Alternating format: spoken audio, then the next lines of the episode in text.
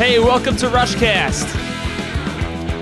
Thank you for listening to our show and downloading and streaming or however you're hearing my voice. Thank you very much for doing so.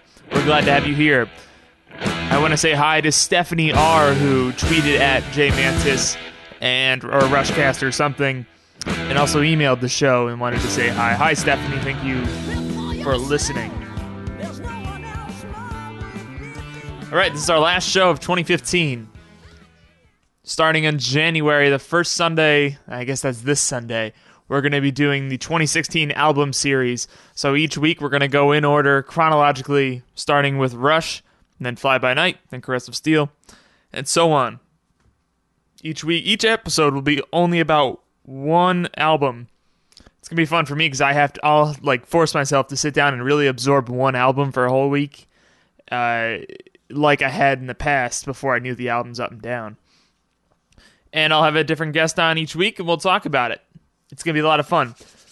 I wanted to do one more before that. I forgot to bring some equipment back upstate with me, so I couldn't do one last week. But here we are. I've, I've, I've improvised and figured out a way that I could do it anyway. Uh, let's see here. Um, so Miss Universe. I don't know if you heard but there was a, a little bit of a thing that happened. So Steve Harvey, our guy Steve Harvey, is the host of this pageant. It's a big deal.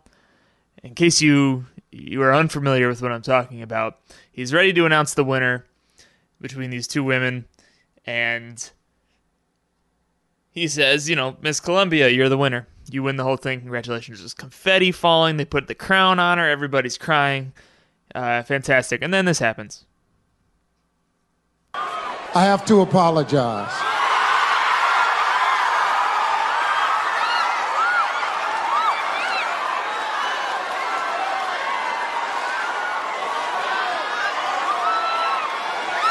The first runner up is Colombia.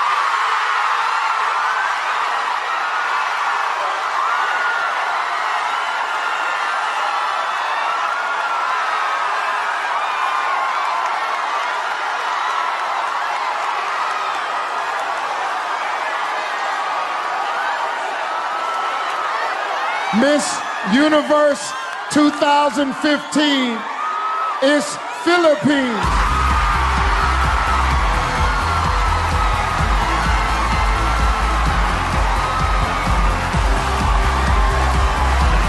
And Miss Philippines is so surprised and, and and walks out on stage, you know, gasping for breath and can't be- fanning her face and can't believe that you know what she thought she had second, but no, she's the true champ.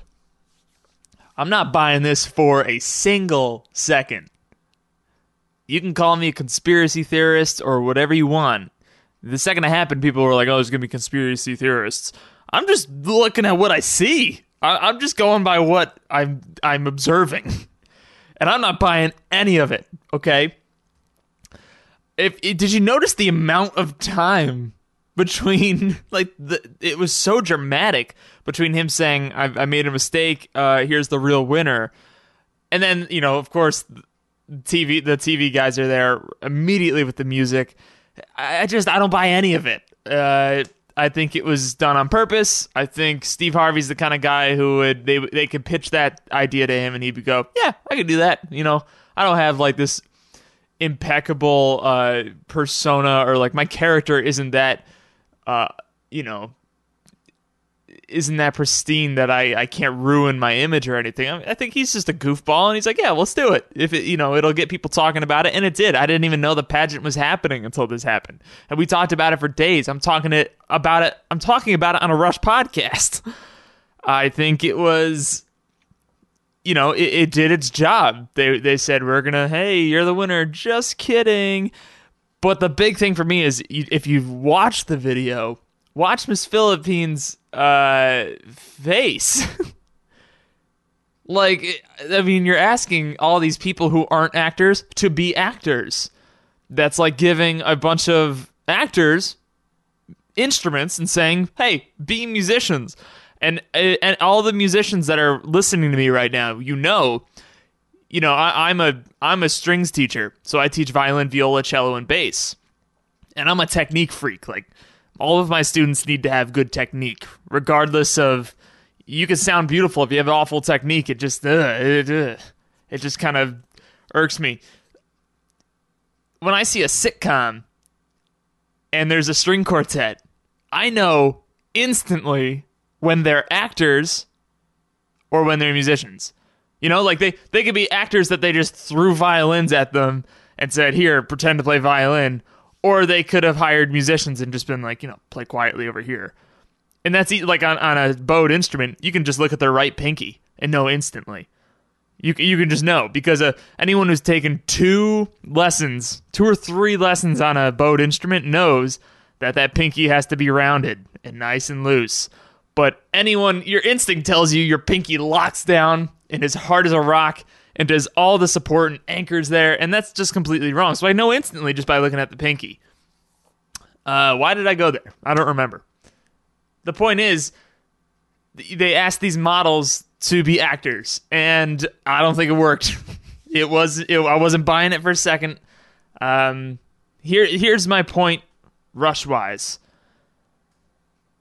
This was uh, timed nicely with an audio clip from a listener. And that listener is my dad. Here it is. Hello, Jay. This is your paternal correspondent, John Greco, checking in. Sorry, Chad. I just wanted to mention a thing or two about your latest show. First of all, that whole Neil thing. You uh, didn't mention the significance of the timing of this, quote, retirement statement, which just so happens to be exactly as a new concert DVD, perhaps the last one ever, is released to the Christmas shopping public. Coincidence? I think not. You know, these marketing people, they'll take any advantage they can. And uh, what's up with Rush anyway? Seems like every 40 years they have to deal with possibly getting a new drummer. I'm starting to see a pattern here. And secondly, I liked Mr. Middletown's clip that you played about evolution rather than progressive. I agree with his point. Uh, progressive in this sense means that a band has evolved in from one starting point to uh, where they are in this case 40 years later. I'd like to differ with his definition of the word progressive, however. He is correct in that it is the proper definition of the word. However, when it refers to music, example, progressive rock band, it basically referred back in the day to music that varied from the typical quote pop rock format, you know, verse, chorus, second verse, chorus, bridge, chorus, and you know, you get the idea. These progressive bands certainly strayed from that format, and Rush is definitely involved in that. Hey, keep up the good work, love the show, blah blah blah, you know, okay. And hey, never forget.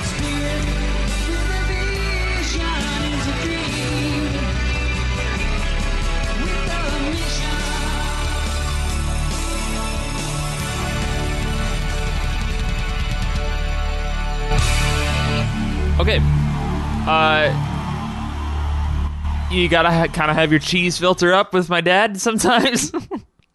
uh, but you know, regardless, it's a, he has a lot of good points. Uh, I like that people are sending me audio clips with music attached to it.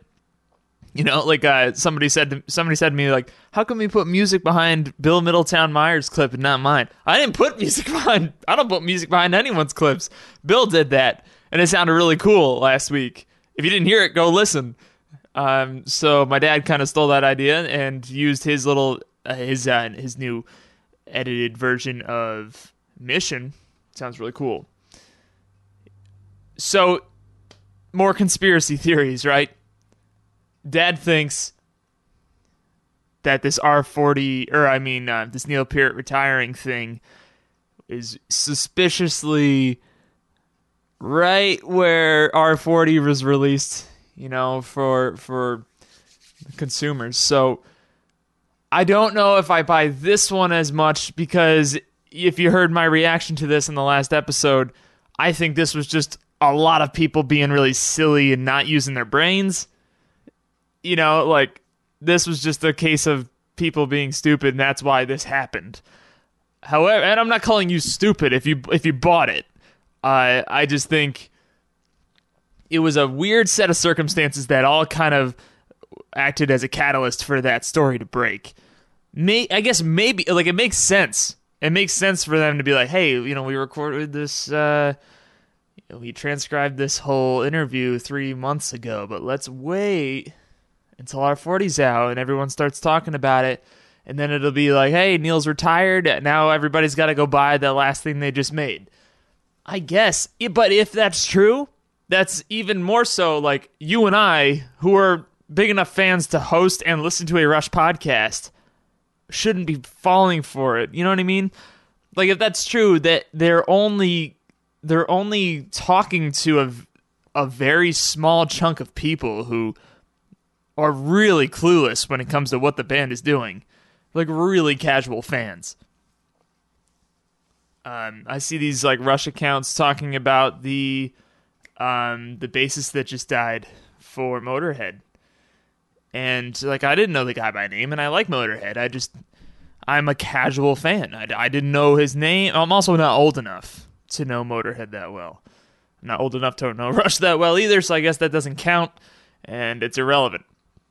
But I think if I saw a Motorhead uh, headline and I just took it at face value, like I don't care about Motorhead enough to even click on the link. So if I saw a Motorhead headline or a motor headline, I would I would just believe it. I would buy it. So that, you know, if it were fake, it would have it would have you know, tricked me essentially. So if your favorite Rush song is Free Will and Tom Sawyer, you know, maybe I I'll, I won't I take that back. If the only if you can name me four Rush songs and they're all greatest hits, then maybe you were someone who was, you know, didn't bother to even click on those links and read what what the article actually said. Not Neil Peart officially retires from music forever, and Alex Lifeson is now an astronaut. So they're similar, right? Steve Harvey potentially they they kind of goofed it on purpose so that they can get more publicity and these guys that broke the Neil Peart thing I guess maybe they were in cahoots with the record companies. But I don't know. Let me know. I I te- you know, typically I'm not buying the the Rush one and I am buying the Steve Harvey thing. My dad's the opposite. My dad's like, "No, they didn't fake that pageant thing. They didn't fake it." But he's all about the Rush conspiracy theories, which is cool. So, Dad Mantis was very good to Jay Mantis for for my birthday and Christmas. Um, I know I'm I'm late to the party, but I got R40 live. Regardless of what any fake headlines say, I got R40 live for my birthday, and I like it. I like it a lot. I watched it through once so far and my big takeaway was the audio, which oh, through the last 10 years, maybe like 15 years, it's been the story of what's the audio going to be like on these live albums. So we know that Rio was littered littered with uh, crowd noise. Some people love that. Some people hate that. A show of hands is a good example, even further back of an album that had almost no crowd noise. So we've kind of had something between those two uh, since Rio, like between Rio, which is all crowd noise, and Show of Hands, which is hardly any. It's kind of been a nice balance between those two for the, the live album since. I thought Clockwork live stood out cinematically. I guess uh, that might not be the word I need uh, the filmography. Am I making up words now? uh, it, it just looked better. The the camera angles were better. The, the you know the which cameras they used in which order was really nicely done. I just remember when they they released The Garden before the actual like movie came out and or the or the DVD. And I remember that was the first thing I thought in the first verse. There's this like sweeping camera angle out from behind Geddy's amps, kind of facing Alex's side, and it slowly moved out and around and in front of Geddy. And I don't know if it was a handheld camera or one of those like football arena cameras, but it was just a nice, especially for the garden, a really nice touch. And that was that was throughout that whole DVD. The whole Clockwork Angels live had these crazy camera shots that we that were a bit better than we had seen in the past. With R40, those camera shots were still there. They weren't as night. They weren't as uh, romantic because I had already been exposed to them on the last album the last live album. But man, sonically, this thing is just. I I'm, I know you agree with me, and maybe you don't. Maybe you're someone who says I want the crowd noise or a little bit of crowd noise or whatever. What my dad and I thought a couple songs in while watching was, I don't think there's ever been a live album where the vocals were so present in the mix. Like we're t- it was almost mixed like a studio album. And keep in mind, this is David Bottrill, or Botrell, or however he says it, uh, who I talked to for a full episode about re-. He's the person that remixed Vapor Trails. He's responsible for responsible for the remix. He's the guy who uh, who who mixed this live album, and he did a killer job. And I, I said that to my dad and reminded him. He said, "Oh yeah, really? Wow." he said, and you know, and look what we have a super clear, clean mix, just like the new Vapor Trails. Man, it was good to hear the nuances in the singing. And it wasn't done, it wasn't overkill. He didn't, he didn't go too far, in my opinion. In terms of crowd noise, you know, I'm, I'm whatever. I, I know in Rio you sort of needed that, like to cut all the crowd noise from how many people were there tens and tens and tens of thousands of people. You know, why why would you do that? That was part of the thing. And oh, they sang to YYZ. Yeah, yeah, yeah, they did. That was cool. It was great. But the rest of the time, you know, when they're in, they're in Dallas or Toronto and it's just a hockey arena, you know, I don't necessarily need the crowd noise. I'm not here to see hear the crowd. That's what the concert's for, in my opinion. That's just my taste. Uh, I thought the guitar tone was better than it's been in a long time, which is weird because I've always preferred the Hughes and Kettner amps, which he doesn't use hardly ever in the last uh, tour. So that might not be attributed to the amps. Maybe maybe it's just the the mix. Maybe he just mixed it better. It was it just it was clear. It wasn't as muddy. Like go listen to R thirty. The guitar's muddy. It's got like a thickness to it, which maybe he wanted maybe he really was looking for that. Uh, snakes, like I love the snake sound, uh, but it wasn't as clear and as crisp as this R41.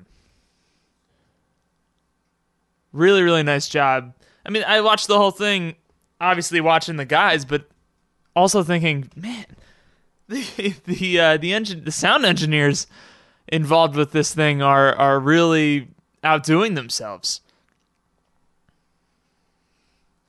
obviously one of the big things for me in case you don't remember I, I saw one show in new york and did not get to hear a lot of the songs that were rotating i got the ones i would rather hear were not on my list that includes how it is which i had never heard live or any of us had ever heard live and i was shocked they played it to begin with so you know that's early in the set and i got to hear it and at the first listen through, I thought, I don't like it. I don't. I don't think that was.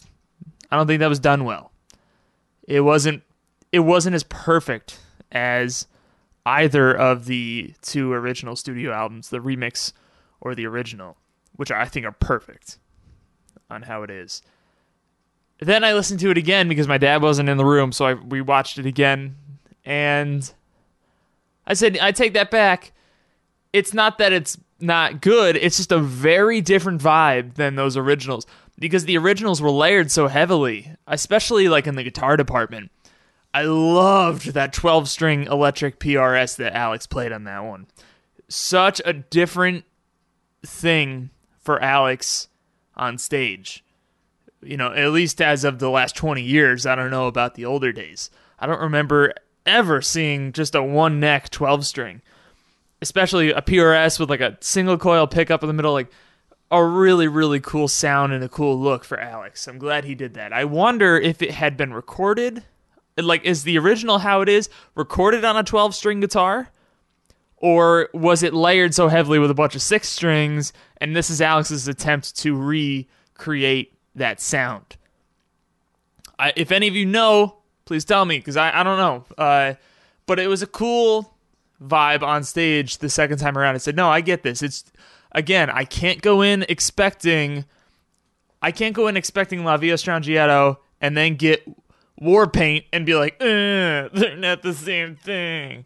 Uh, like old rush. Oh my god. You can't expect Anthem and then when you get uh give me another one. Uh you bet your life. You you can't have uh Cygnus or Jacob's Ladder and then be sad when you get open secrets or bravest face like they're very different things. So once i realized that hey how it is on the on vapor trails is a different thing than how it is 20 years later on r40 is it 20 years? Uh, like 13 years on r40 then i really liked it. It had a lot more space. It was open. It didn't it didn't feel so cluttered. And I I mean that in a good way, cluttered. Like there was just so much depth. It was so dense on Vapor Trails, like the rest of the album, even the remix. And this one had so much less layering. You know, Geddy had so much room for playing around on the bass. I gotta say that bass he played on how it is. The I don't know. It doesn't look like the normal Thunderbird he plays on the next few tunes. Maybe it's like an older Thunderbird. I'm not good with Gibson basses. Look, the thing looks cumbersome. Like Geddy has to like come around the instrument. It looks a little too high on him. It's just a beefy thing, and I, I wonder why Geddy likes. You know what? What about that bass spoke to him? How it is was cool. Losing it was really good for me because, for a few reasons, I saw uh, Dinklage play instead of Ben Mink so it was cool to see the original guy, even though John was John was awesome. He he he had a bit more of a a bit more energy on stage than Ben Mink, but Ben Mink is his own thing. Like that's so cool. Uh, but also to kind of gauge everybody else's reaction to a song like losing it. The big thing for me live was I couldn't believe at the end of the song this thing is metal. This song rocks. And what an exercise in weird time signatures. We start in five. There are parts in four. The solos are in 11. A really nice 11, too. A nice fast 6 5. And then back to four for the end of the tune. Like, really, really a nice, a really nice tune is what I'm trying to say. Uh, it starts out, you think, this ain't gonna work live. Totally, totally worked. I was wrong there. I'm a little baffled as I guess not baffled. I'm surprised they played so many Clockwork songs. Now we're getting into setlist stuff that I could have talked about since the summer, and we have talked about it. But still surprised there were so many Clockwork songs on it. Um, I guess it's a testament to how much they really do like that album. A big thing for me in anticipation for this DVD was hearing Cygnus because Cygnus was detuned so that Geddy didn't have to sing as high. And where I was in Madison Square Garden was above Geddy, kind of close to the stage, but way up high. And I lost a lot of the direct sound. Like the, I think most of the sound I was getting was bouncing off other things and coming at us. It was very muddy by then. So it was hard to hear a lot of the definition of the sounds. And at times it was hard to hear the pitches. It was I couldn't hear. I'm like, what, what notes are you playing? I, I don't even. Is this the song I think it is? And I know these songs up and down. It was it was disappointing for, and I knew what they were playing, but it kind of stunk that I couldn't hear what it was. It was too muddy and too clunky live. So now I get this pristine mix, and it's so clear. I can hear every single note they're playing on on Hemispheres on Cygnus. Um, it was cool. I said to my dad, you know, my dad plays a Geddy Lee uh, artist jazz bass. Uh, we talk about Geddy's number one having. He always talks about having this distinct sound. Well, on this tour more than ever, you get to see it and hear it. The difference. I never really bought it. Bought it when he said it. He was like, "Oh yeah, it's got like something about the electronics in it. it just sounds different." I'm thinking, "You're you're crazy. You're just telling yourself that." But then he pulls out these old vintage basses, and the beginning of Cygnus is a great example. Cygnus Book One. Bow, bow, but down out. He's playing on. I think it's like a, a red or blue jazz bass or something. Just a regular old jazz bass from the '60s and you can hear it. You can. I'm like that. That's not his sound. You know, like it's there, but it's not the number one sound that we're used to. It was a cool little experience for me to to to really feel that difference. I also wondered how they were gonna how are they gonna pepper in the fact that these these red dudes in the background are moving these amps around for the whole show. Are they going to ignore them and pretend that's not happening? Are they, you know, when each time they come out, are the cameras all going to jump to him or to the, those guys moving the stuff? Uh, I thought that was done really nicely, and I don't know how they did it. I don't know how I would have done it if I had I been in charge of it, because I thought that was tough. And they, a lot of times, you could see the band playing, and then they kind of pan over, and then you'd see the guys move. It was just enough to be like, "Hey, look." the guys are taking that amp away. It didn't need to be the full shot. You know, they, they did it really nicely. Yeah, I'm gonna I'm gonna watch it a few more times and sort of absorb it a bit more. And I look forward to any any like big thoughts you had on it that you want to share with me, please let me know. I know some of you have been holding some stuff back for with me, and thank you because I hadn't seen it yet. But uh send them my way now. I got like a, a sort of a bonus gift. Um, I open it up and it looks like Grace Under Pressure, a CD, and I'm like, what? Uh, you know, it's from my dad, and he, uh, he knows I own Grace Under Pressure, and it's Grace Under Pressure live. And he said, "Did you know that existed?" I said, "Yeah, I knew it existed, but I'd never heard it." And that's right. I, there's an album I've never heard. I think I heard parts of it once or something. Um, he goes, I've never seen this thing. And he's right. Like, it, at least in the music stores around here, it's not easy to find. Like, it's not around much. I can always find Rush in Rio or or Snakes and Arrows or whatever. Like those are moving pictures. That stuff's always around. Exit stage left. Like, come on. But this thing is tough. So I've I know I've heard parts of it and obviously I wasn't blown away, or else I would have listened to the rest of it. Um, the Fear trilogy's on there, so it'd be cool to hear the Weapon for once. But uh, the big thing, I mean, I and I haven't listened yet. Uh, part of it was like, you know, I'm the, I, at, there was a time when I thought I was the biggest fan in the world, and I had a problem. so I sort of liked the idea of leaving one piece of material that I hadn't heard yet, just so I could like convince myself I didn't have a problem. I wasn't that big a fan because oh, I still haven't heard Grace live. You know, um, I guess those days are over. Plus, you guys have proven to me I'm not the biggest fan. People, you, a lot of you know way more than I do.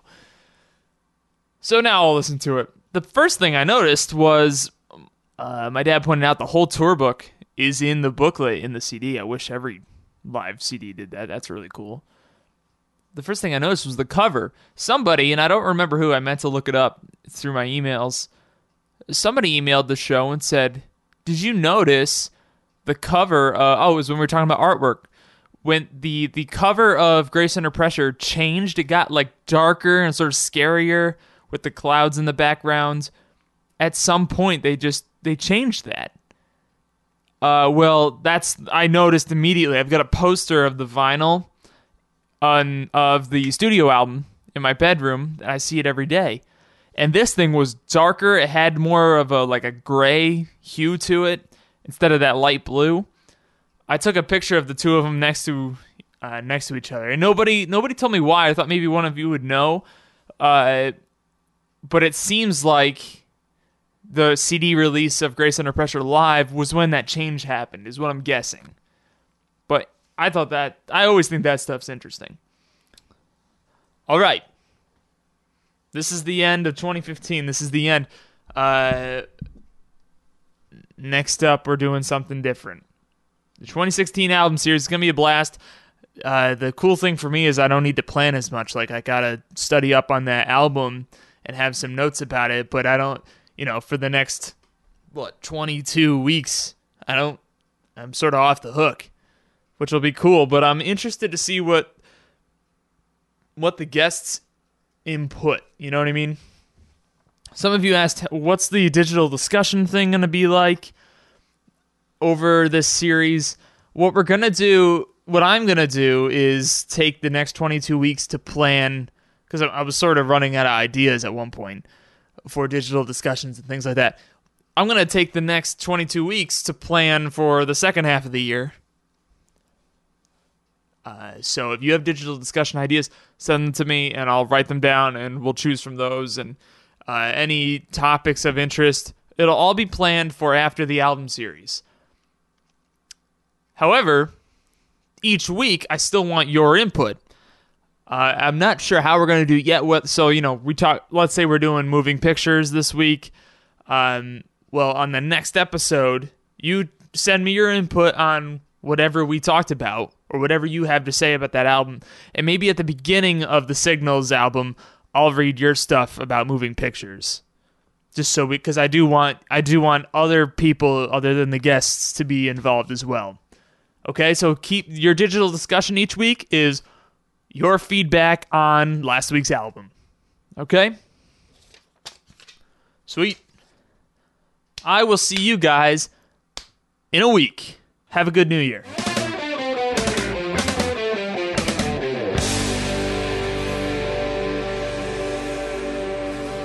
Brought to you No, by. I say it brought to you by Knickerbocker.